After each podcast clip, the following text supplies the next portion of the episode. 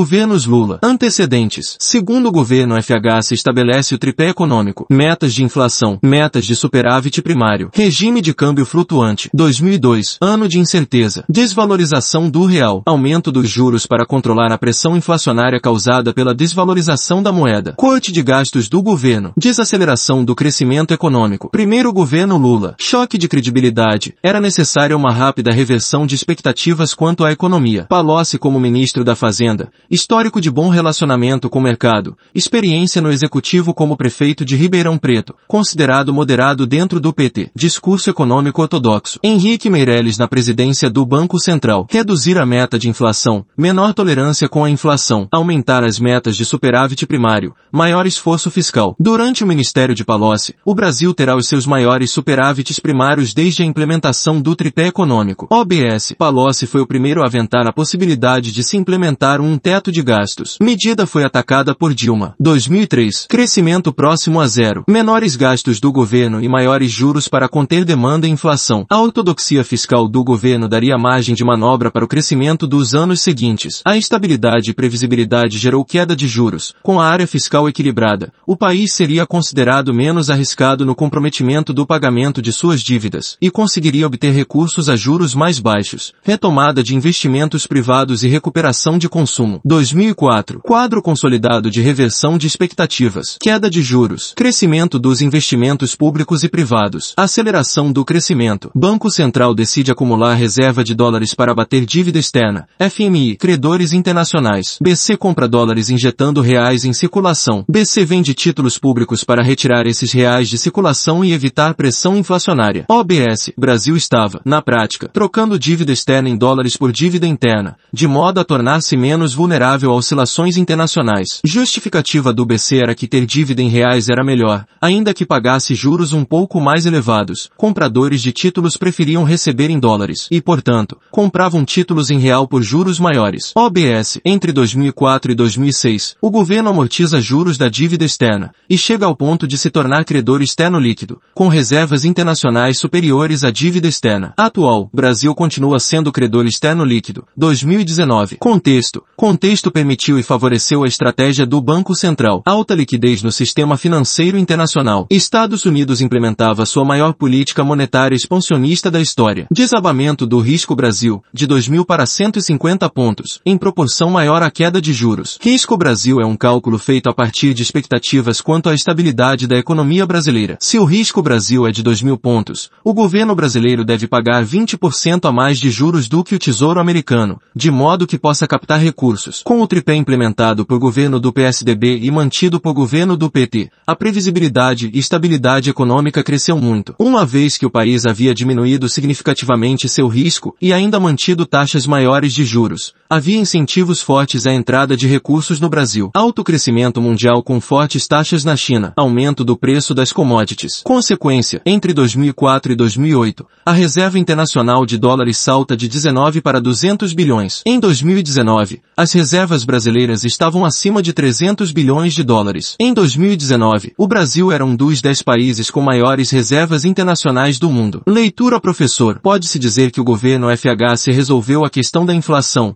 e o governo Lula das contas e da dívida externa. 2005. Contexto internacional favorável continua. Crise política. Mensalão. Cisão entre economia e política. Percepção de que a política econômica é de Estado, tripé, e não de governo. Crise do mensalão tem poucas consequências econômicas. 2006. Ano eleitoral. Brasil se torna credor externo líquido. Contas estão equilibradas, com robustos superávites primários. Guido Mantega se torna ministro da Fazenda. Entendimento de que foco deveria passar a ser aceleração do crescimento. PAC, Plano de Aceleração do Crescimento. Contexto internacional favorável continua. Segundo o governo Lula, medidas para acelerar o crescimento. Governo atuar em todos os elementos constitutivos do PIB. Consumo das famílias. Políticas de valorização do salário mínimo acima da inflação. Aumento do crédito pessoal. Crédito com desconto em folha. Consignado. Crédito para imóveis e automóveis. Reajustes ao funcionalismo público. Aumento do número de concursos públicos. Investimentos das empresas. Menores juros para investimentos investimentos via empresas estatais, créditos por meio do BNDES, Banco do Brasil e Caixa, crescimento de investimento estrangeiro direto, PAC, gastos do governo, aumento da arrecadação do governo, crescimento econômico, formalização de trabalhadores, MEI, combate à sonegação com notas fiscais eletrônicas, dinheiro em caixa como consequência dos superávites primários, PAC, exportações menos importações, preço elevado das commodities, crescimento chinês. Durante segundo governo Lula, a China se torna nosso maior parceiro comercial, prospecção de novos mercados, ampliação de crédito para exportadores, ACCS, adiantamentos de contrato de câmbio, via BB, operações de pré e pós-embarque no BNDES, crise de 2008, origem da crise nos Estados Unidos, valorização do dólar, fuga de capitais do Brasil, números, na fase mais aguda da crise, no último trimestre de 2008, a saída de dólares superava a entrada em 10 bilhões de dólares por mês. Consequências, menor acesso a recursos externos, efeitos no PIB, efeitos primários, diminuição da demanda externa, causando impacto nas exportações líquidas brasileiras, em particular nas exportações de maior valor agregado, TPS 2015, com menor oferta de poupança e crédito externo, os investimentos externos e internos também diminuem, há menos crédito disponível para o giro das empresas e para o consumo das famílias. Efeitos secundários, queda de investimentos afeta negativamente o consumo, queda do consumo afeta negativamente o investimento, queda de investimentos e consumo diminuem a capacidade do governo em gastar, tendência de ciclo recessivo. No último trimestre de 2018, o PIB brasileiro recua. Governo toma medidas anticíclicas para atenuar os efeitos da crise. Uma vez que o governo dispunha de situação fiscal confortável e baixa inflação, fazia sentido tomar esse tipo de medida de modo a reverter o ciclo recessivo que começara a ocorrer, com queda do consumo e dos investimentos. Medidas anticíclicas. Política fiscal. Diminuição da meta de superávit primário. Diminuição de impostos. Desonerações. Redução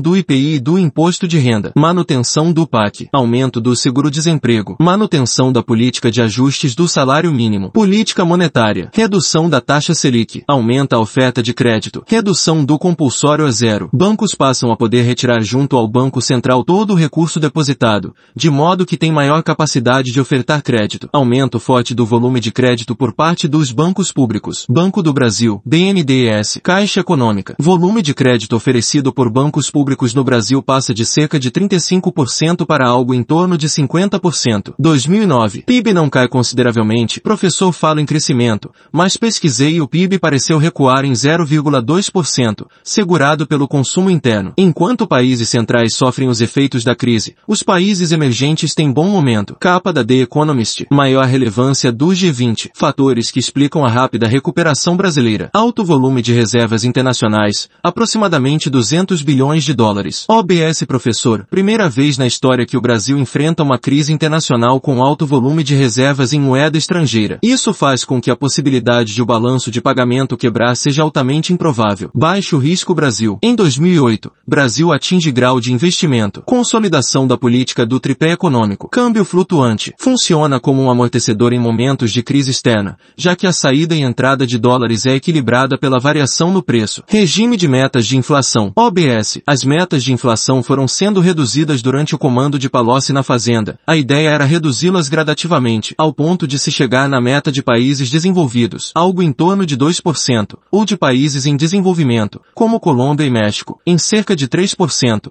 e deixaram de ser reduzidas, apesar de continuarem baixas. Durante a liderança de Guido Mantega, meta de 4,5% até 2008. Regime de metas de superávit primário. Mercado consumidor interno, não apenas com tendência forte ao consumo, mas também em crescimento, dada a inserção de grandes parcelas da população no mercado consumidor. OBS Professor, Bolsa Família gera transferência de renda e insere parte da população na lógica do mercado. Insere-se no âmbito da focalização de políticas públicas, noção que se contrapõe à de políticas públicas universalistas, o que barateia enormemente o programa. Outro fator que barateia o programa é a inexistência de um grande aparato burocrático, fazendo com que o indivíduo ganhe relevância ao receber recursos do Estado e decida sobre sua destinação. As condicionantes para recebimento dos recursos fortalecem ainda mais o programa. 2010. Crescimento em aceleração, 7,5%. Ano de eleições. Tanto José Serra quanto Dilma Rousseff falam em limitar a autonomia do Banco Central e fazer com que o Estado intervenha ainda mais na economia. OBS Professor. Governo Lula mantém as medidas anticíclicas até a eleição, para além do que era necessário ou desejável. No fim de 2010, a inflação já começa a dar mostras de aceleração. A manutenção de medidas anticíclicas cíclicas durante muito tempo faz com que haja um superaquecimento da economia. A demanda continua crescendo sem que haja capacidade produtiva ociosa para acompanhá-la, ou sem que haja aumento da capacidade produtiva. Entre 2010 e 2011 chega-se a um cenário de virtual pleno emprego, ou aumento da produtividade.